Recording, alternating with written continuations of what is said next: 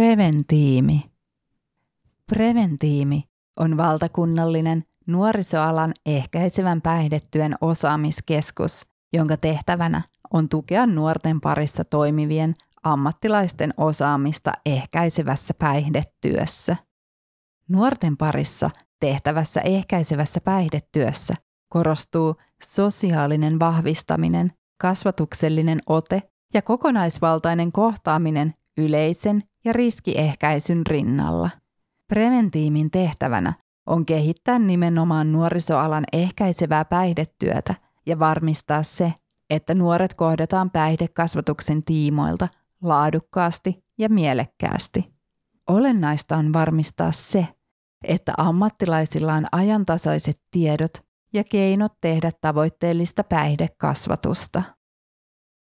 Preventiimin kohderyhmä ovat nuorisoalan ammattilaiset muun muassa kunnissa, järjestöissä, oppilaitoksissa ja seurakunnissa, ehkäisevää päihdetyötä suunnittelevat ja kehittävät tahot sekä kaikki aiheesta kiinnostuneet ammatilliset toimijat.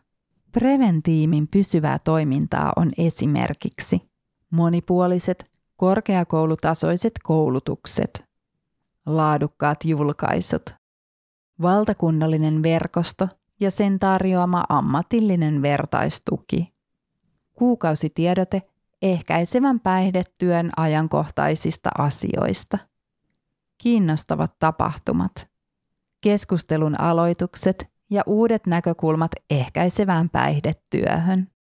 Mahdollisuudet olla yhdessä kehittämässä nuorisoalan ehkäisevää päihdetyötä. Yllä mainittujen lisäksi Preventiimi on mukana myös erilaisissa yhteistyö- ja kehittämishankkeissa ja toimii asiantuntijaroolissa eri yhteyksissä liittyen nuorisoalan ehkäisevään päihdetyöhön. Preventiimi on opetus- ja kulttuuriministeriön rahoittama osaamiskeskus ja yksi ministeriön nimeämistä toimijoista, joille on uskottu nuorisotyön kehittäminen omalla alallaan.